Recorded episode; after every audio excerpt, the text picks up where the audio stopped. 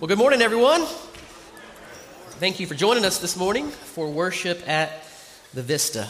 Um, whether this is your first time with us or you have been coming for quite some time, we are we're really glad you're here and always just blessed that you chose to spend Sunday morning with us. Um, we're in the middle of a series entitled "This Is Water." Um, the big idea behind the series is that there are certain things we are all immersed in, waters in which we swim, and it's hard to talk to a fish about water. A fish doesn't know anything but water. And so the idea is that a lot of these things are just things that, you know, they're, they're right kind of in our face all the time, and we want to learn how to navigate them in the right in the right way. Okay, so today we're going to start out in Psalm 139. If you have your Bibles, we're going to jump around a little bit, but we'll be in Psalm 139 to start with. Um, and as you are turning there, I wanted to make this is going to be my uh, sort of quarterly public service announcement to the 1030 uh, audience, right? And that is that this is our most full service. And uh, numerous studies that we have done have shown that when new people decide they're finally going to come to church, and they begin to look and see, like, man, I want to check this church out. Most of them, the overwhelming majority of them, tend to uh, they tend to come to the, the, the middle service. This is the service that most new people tend to tend to show up in. And so, what we try to avoid, what we're working on, is we don't want to create a, a place or a, a, situation where new people finally kind of muster the courage to come to church and then they walk in and go, Yeah, this church is too full. There's not really a place for me. I don't want to sit on my neighbor's lap. Um, and so we, we try to not create that kind of environment. So we, we have three services, and the others have a little bit more room in them, particularly the 1145. There's lots of room in that one. So Again, my, you'll hear us about once a quarter make this announcement, maybe more often, but uh, if you can make it work in your family's schedule to, um, to go to that 1145 or to go to a different service, that would probably help us quite a bit, just balancing our services out some. Um, I know that 1145 is probably, for some of you, you're like, that's way too late in the day for church. And so, again, you know, you know, you could start some new family traditions. I don't know, sleep in, have have like a late breakfast, and then sort of make your way to church. It should work fine because most of you are late anyway, right? So, eleven. I mean, eleven forty-five is just that should that should help you, right? You should all be on time. Um, so, just for what it's worth, um, just just kind of know that again. We're we're trying to. We always want to be a place where visitors always feel loved, welcomed, and wanted. And we want to make sure that what we're communicating is that we have a place for you. And so, if you're one of our regular attenders or members, um, if you can if you can make one of those other service times work, that would that would help a little bit. All right. Today we're going to be talking about the subject of uh, individuality or, or uniqueness. So we live in a culture that tells you to chase, pursue at all costs your individuality. Be an individual. Be unique. Be special. You're different. Um, and so we almost kind of idolize that to a certain extent. And the irony is, I was watching an award show, or I say watching, there was an award show on on my TV when I was doing something else. And as a parent, um, man, award shows have kind of gotten to where you have to be really careful when your kids are in the room when you're watching an award show because you never know what they're going to say or sing or wear or not wear.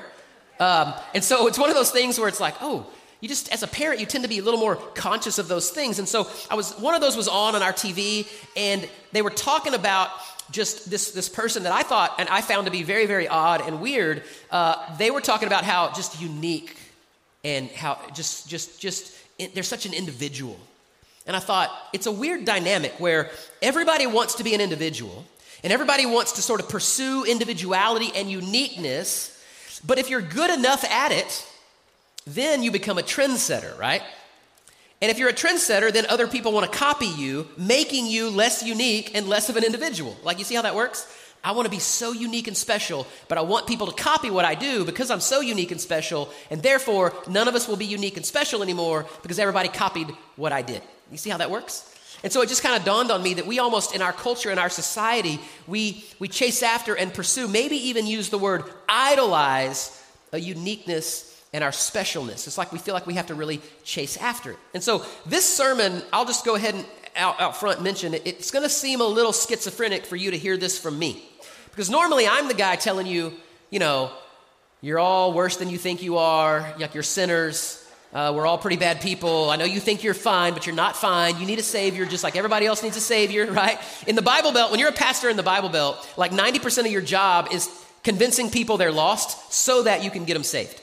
Because everybody in the Bible Belt's like, I'm fine. My dad was a, you know, a deacon, or my mom would taught Sunday school, or that's great. God doesn't have grandchildren; He has children, right? And everyone thinks they're fine because they went to church when they were growing up. And so, a large part of what you'll hear me talk about all the time is, man, I'm telling you, you're a sinner. You're a sinner, total depravity. We're really, really bad. And today is going to seem weird because today my goal is to tell you how unique and special you are. It's all in the Bible, right? It's all in the Bible. But that's where we're going. That's where we're going this morning individuality and uniqueness, okay? Um, it's just amazing if you really think about it. We talked about identity a few weeks ago. We spent several weeks talking about identity. And there are thir- certain things about our identity that we all have in common, right? We are all, as human beings, we're all made in the image of God. That's what we said. We said that a few weeks ago. And so we all, all humans sort of share that in common, that we're all made in God's image and, and we have, uh, you know, a, a, specialness about us because God breathed life into us. And, and then we talked about our identity in Christ and how if we're in Christ, uh, that is something that believers share in common. That, again, our identity is rooted in Him. And so there is some commonality to that. But then what's amazing to me is that the God who, who made every single person on the planet that has ever lived, and there, although there are things they have in common, each and every person is also different than any other person that has ever been made. Like, how amazing is that? That God, God could create in such a way that we, we share some things in common, but we're also unbelievably unique. Uh, Mark Batterson is an author and a pastor. He wrote a book called Soul Print. Um, I don't recommend books all the time. I know everybody kind of uh, just has different different views and perceptions, and so uh, but this was a really good book about identity and uniqueness. Uh, it's, a, it's a short and pretty easy read. The big idea behind the book is he starts off with the fact that we all have a unique fingerprint. Uh, your fingerprint is unlike anyone else's fingerprint on the face of the planet. Your fingerprint, like no two people that have ever lived have the same fingerprint. That's crazy. Like, that's why law enforcement uses our fingerprint to identify people because your fingerprint is uniquely your fingerprint. And what he'll say in the book is like, it's crazy to think that the fingerprint is the only thing unique about you. Like at the end of the day, that uniqueness that God made you with just continues to, to go. Like he'll say, our uniqueness is down in our soul. We have a we have a soul print, if you will. Because every single person, just like your fingerprint is unique, your life, your soul is, is very, very unique. And that's the way that God made you. In fact, um, in his book, he, he actually has done some mathematical calculations of how um, uh, you know, what goes into making you you. And so I'll just read this excerpt from his book. I think it really drives the point home. He says that you have 46 chromosomes, 23 are from your father, and 23 are from your mother. And that is a unique combination of chromosomes that determine everything from the color of your eyes to how many hairs are on your head and uh, an incalculable number of other things about you. That's, uh, that, is, that is where we get that from. And so he'll say that the mathematical probability that you would get the exact 23 chromosomes that you got from your mom is 0.5 to the 23rd power. Now, um, that's 1 in 10 million, okay? Now, but the same is true for the 23 chromosomes you got from your father as well. And so if you multiply those two together, the probability that you would be you is 1 in 100 trillion. But you can't stop there because you also have to factor in that your parents had a chromosomal history from their parents, and then their parents got it from their parents, and so on and on and on you go. And what you end up finding out is that uh, there, it's astronomical. Like the probability that you would be you is incalculable. Like you are incalculably unique, is what is the, is the big idea. That there has never been and never will be anyone else like you that will ever exist. And again, I find when it comes to uniqueness and individuality, what, what tends to happen is we either fail to see it. So some people go look around and they go, Man, I'm not unique at all. I'm not special at all. There's nothing unique about me. I'm just like everybody else. I'm boring. I'm, you know, whatever you hear, you hear the statements. They just, you fail to see your specialness. You fail to recognize your uniqueness. Or the other extreme happens, right? Where clearly some people think they're more special than everybody else, right? You know that person? Like, we almost, again, we, we treat it like an idol. And, and, and again, just in the way of preface, what I would say is that while we should recognize and be grateful for our uniqueness and for our individuality, we should not make it an idol. because your uniqueness is not a testament to you, it's a testament to the God that made you, right? Your uniqueness is a testament to the bigness and the beauty and the splendor and the glory of God. And so I want to look at a few things this morning uh, in Scripture where it speaks to um, how God made us and, and the, the, specificity and, and the, the, uniqueness and the specialness with which God made each and every person. So, um, one more preface, I promise. My introduction is almost over. Um, halfway through the sermon, I'm almost done with my introduction. Um, I know that we have people in our church that sort of come at this idea of, of God's involvement in your life and how specific and detailed that involvement in your life is um, from a few different theological places. And so, what I mean by that is we've got like our, our free will Arminians in the room, right? And they get a little uncomfortable when you talk about God planning and determining everything. They get this little weird twitch, you know, when they, you start talking about God did this and God did that and God did everything, and they're like, whoa, whoa, whoa, I don't know that that's exactly, I don't know that God's that involved in every single thing. Like some things happen and God allows it and then He works things together for good. But that's kind of your free will thinkers and that's fine. And then we have like our, our Calvinist in the room and the Calvinist in the room, they think God determined every single thing. Like you had a really good cup of coffee this morning and you're like, God made my coffee this morning. God gave me a really great cup of coffee. Like everything to the, to the little iota is, is God did this. And I say that because I know as we read some of these texts, some of you are going to kind of look at these texts through some, some different lenses. And again, here at the Vista, that is fine. That's an, we call that an open handed issue. So just know that going in. I don't need emails this week about, well, yeah, but if you think about it this way, like send those to Austin. I don't, you know, I don't, I don't need that. All right? So, number one, Psalm 139, beautiful text, famous text, Psalm 139, beginning in verse 13. Okay? Here's, here's what the psalmist, this is David, a psalm of David. And here's what it says For you, he's talking to God, you formed my inward parts. You knitted me together in my mother's womb. I praise you, for I am fearfully and wonderfully made. Wonderful are your works. My soul knows it very well. My frame was not hidden from you when I was being made in secret, intricately woven in the depths of the earth. Your eyes saw my unformed substance. In your book were written, every one of them, the days that were formed for me, when as yet there were none of them. My first point is that you and I have been uniquely shaped. You might use the word wired by God. You and I have been uniquely shaped, uniquely wired by God.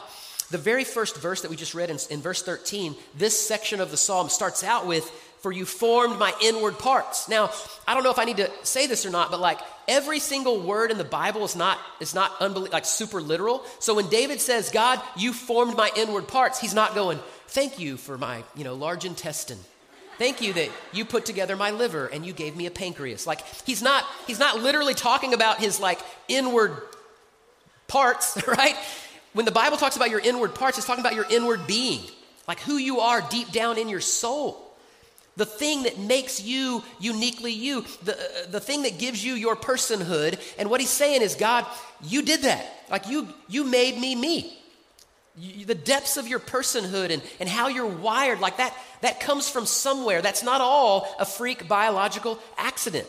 Now, I know that, that uh, again, some of you are going to go, wait, some of that stuff, like the way you're wired, your personality, some of that stuff comes from your environment and the people you're around, and that's absolutely true. And I'm going to show you in a minute that even your environment was planned by God, right? So, however you want to look at it, at the end of the day, you are uniquely you, and that's not an accident. Like, God has had his hand in some way, form, or fashion making you uniquely you. Um, I don't know how many of you have taken different personality tests, right?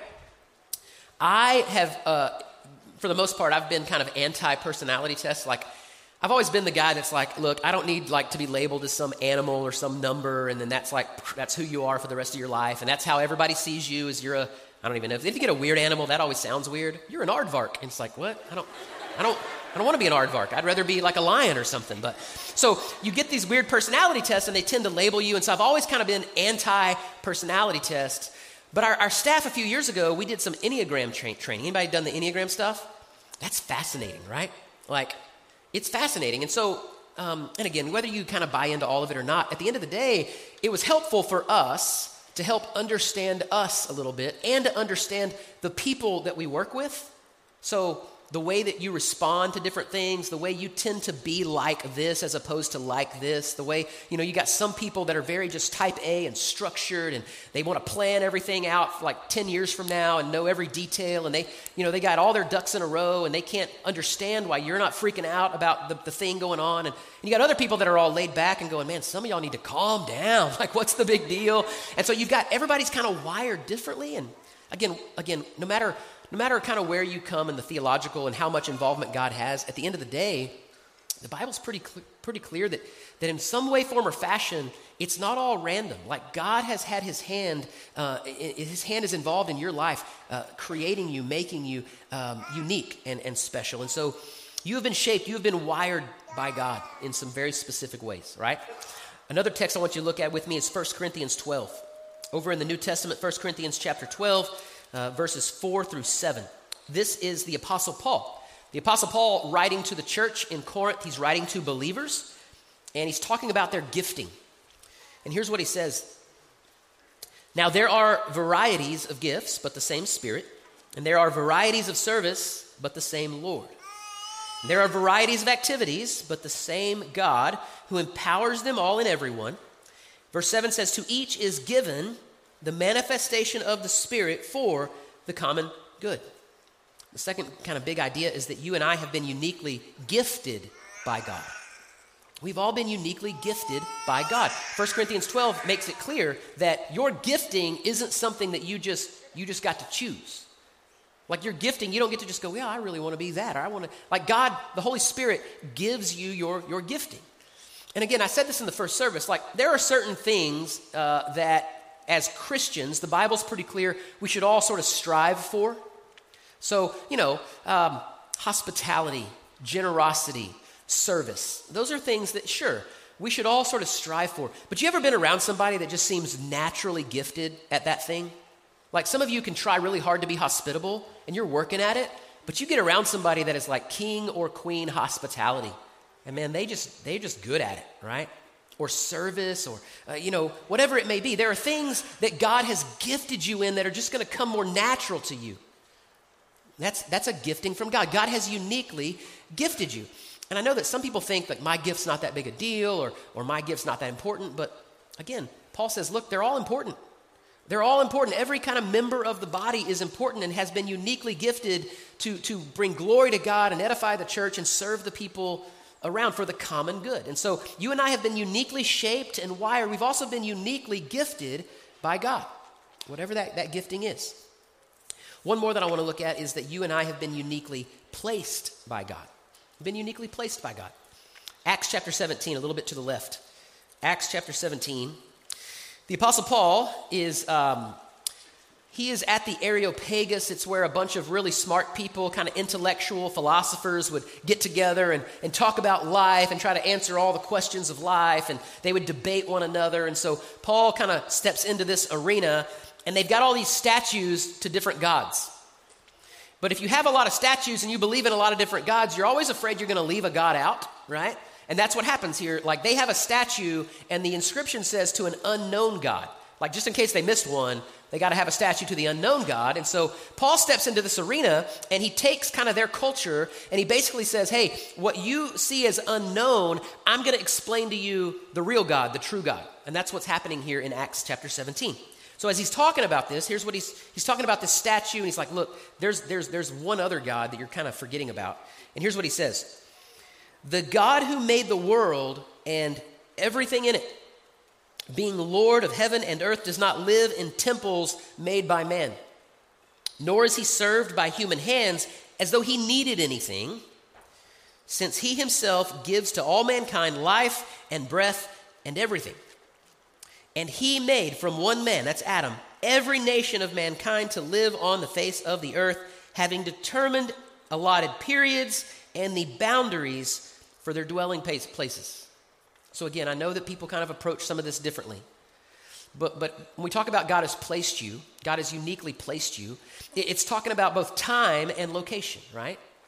So, time and location. Um, you and I didn't get a vote when it came to the time period in which we were born, right? Like none of us before the before the world was created or before we were born, none of us got to go, you know what?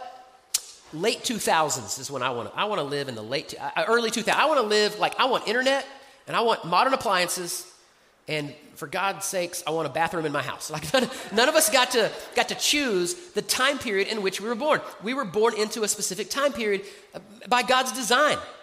Like as much as I can kind of uh, romanticize what it would have been like to live in like the 1700s, God probably knew, Dave, you, you wouldn't make it. You would, you would die. like you, you wouldn't make it. Like we were, we were born into a specific time period. At the same time, we didn't get to vote on where we would live. I didn't get to go, God, I would really like to be born to parents that live in the great nation of Texas, right? Like I would, that's where I want to be. I want to be, in, I want to be in Texas, right? Amen. No, like you didn't get to pick that. And I know, again, things happen in your environment. Maybe, maybe, you know, my parents were from here and they happened to move here and we happened to end up here. Again, that's, that's a fine interpretation. But the, the big idea, and Austin and I talk about this all the time, wherever you are, however you got here, the challenge is to be present where your feet are, right?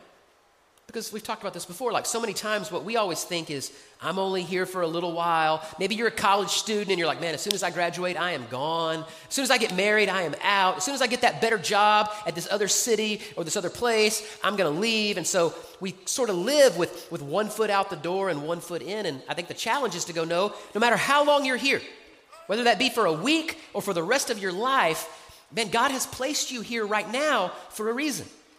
God has you here in this particular time and in this particular space. So, so be present and live and serve and love where, your where your feet are because God has uniquely placed you. God has uniquely placed you. So, those are kind of three big overarching, like, Scripture speaks to the fact that you have been uniquely wired or shaped by God, not just your physical attributes, but in the depths of who you are, that God had his hand in that. Uh, God has uniquely gifted you that your gifting and kind of the things you're naturally that come easy and natural to you like that's not again a, a, freak biological accident. Like god had his hand in that.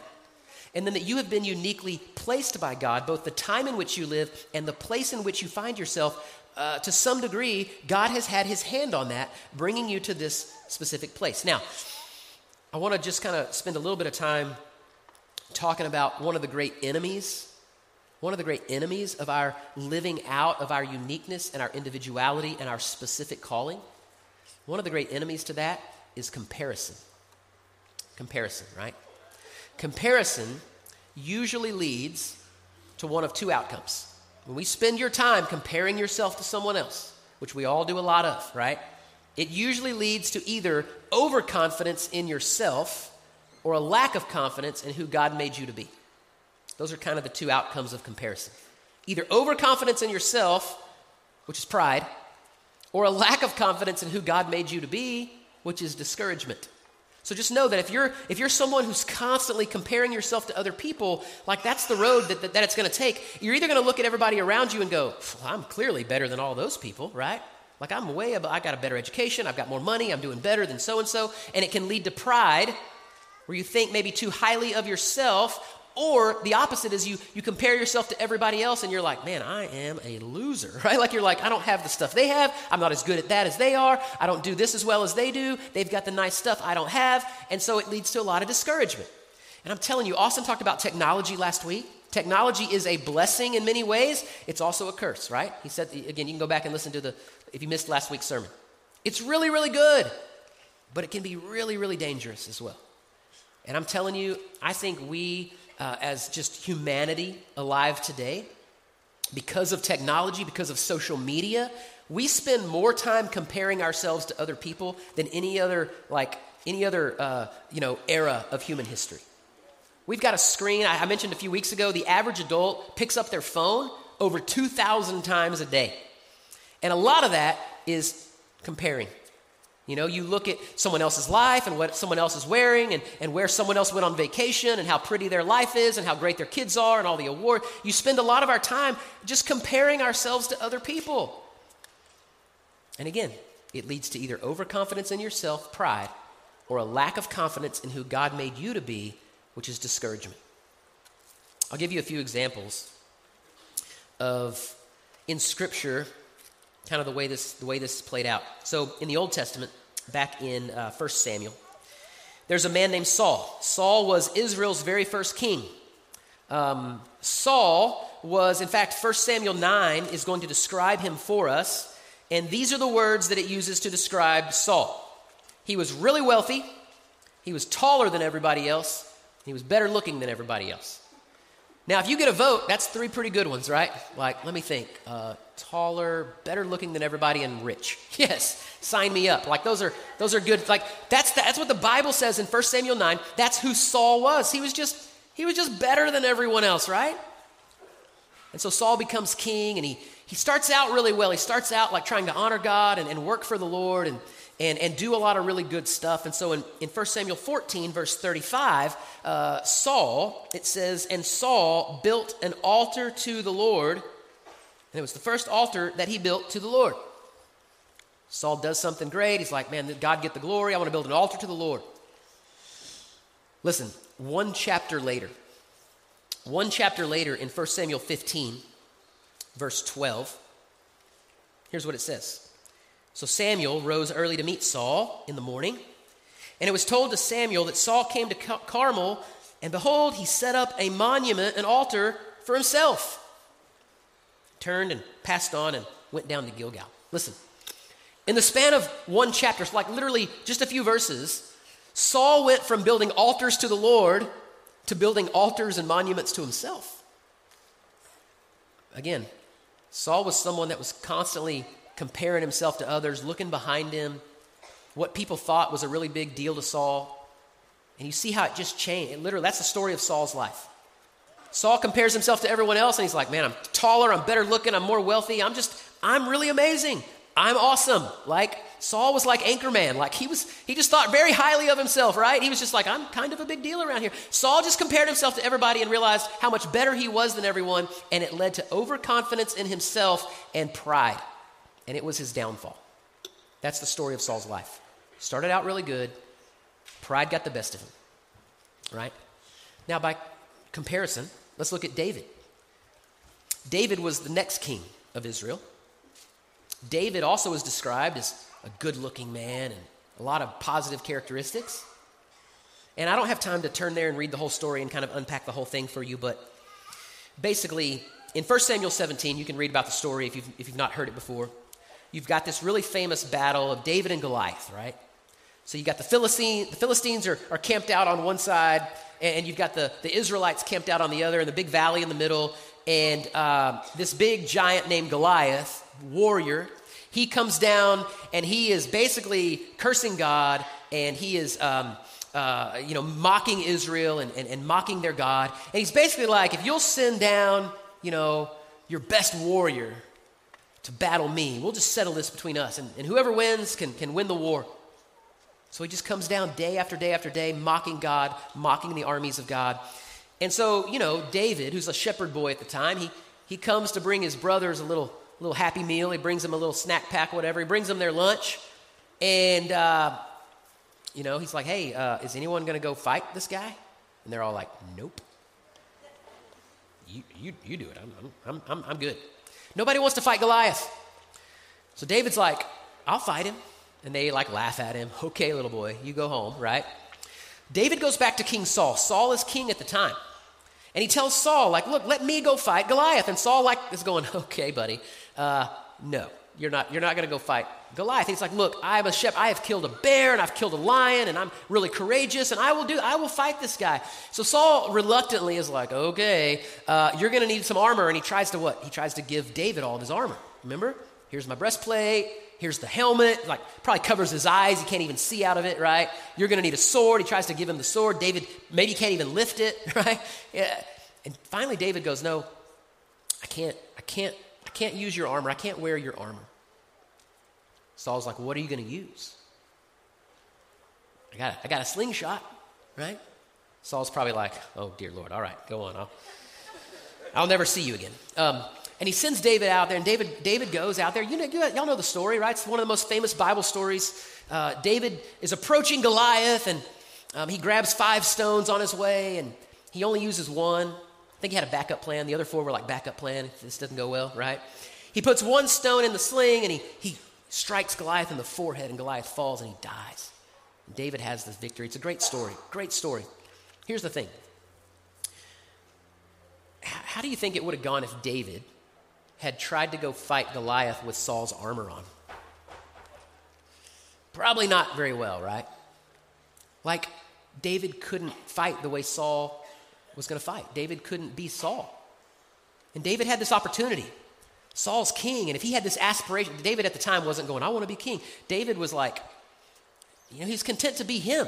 He wasn't trying to compare himself to Saul. He wasn't trying to be Saul. And he wasn't trying to fight the way Saul would have fought. He had to be David. And you, see, you know the story, it's this unbelievable victory. But here's the point the big idea is that you and I have been created unique and individuals. And some of you, some of us at times, we're just maybe trying to, we're trying to wear the wrong armor, right? Like we're, we're constantly comparing ourselves to other people. We're constantly going, I want their gifting. I want their placement. I want their this. I want their stuff. I want, I want to be like more like them. And God's going, look, I didn't, I didn't make you to be a carbon copy of anybody else. I didn't, I didn't make you to be just like someone else. Some of us spend so much time, man, trying to, trying to wear the wrong armor. We're, we're trying to sort of settle for being someone else. And that's not who God made us to be. I'll end with this. Um, Mark Batterson has this quote in his book. I think it really drives the point home really, really well. How we should live out of our uniqueness. Why God didn't make us all the same. Why God didn't make us to worship Him the same and, and bring glory to Him the same and serve Him in the same ways. Why God didn't make all of us have the exact same attributes. Here's what He says The fact that there never has been and never will be anyone like you simply means that no one can worship God like you or for you. You were created to worship God in a way that no one else can. How? By living a life that no one else can, your life. You play an irreplaceable role in God's grand narrative. And so the challenge is again, God has made you unique, God has already made you an individual. It's not something we have to go out and chase after and pursue and try to just be different than everyone else because the Bible says, no, you're, you're already who God wants you to be. So, so stop living someone else's life and someone else's calling and trying to be like someone else. Instead, be who God made you to be. Worship how God made you to worship. Serve how God made you to serve. Love the people around you that only you can love in a way that only you can. Because when we're living out of our uniqueness and our individuality that God has made us with, and that is when we bring the most glory to God. Let's pray together. Father, we're grateful today for the fact that you have made us all unbelievably unique. And God, there's comfort in the fact that, that, um, that we have some things in common. There's certainly comfort in the fact that we share a common identity. But God, it's just amazing, and it speaks to the bigness and the glory and the splendor of you that you have also created us in such a way that we're unique, and there's not ever, there's never been, and there never will be anyone else exactly like us. So, Father, I pray that we would not just kind of play that comparison game where we're constantly looking around at everybody else and what they have and how you've wired them and placed them and shaped them. But, but God, we would be content with who you made us to be. That we would live out of that, that specialness that you've given us. That we'd be faithful where our feet are, no matter how long we think we're here for. And then we would worship you and serve you and bring glory to you in a way that only we can. And pray these things today in Jesus' name. Amen.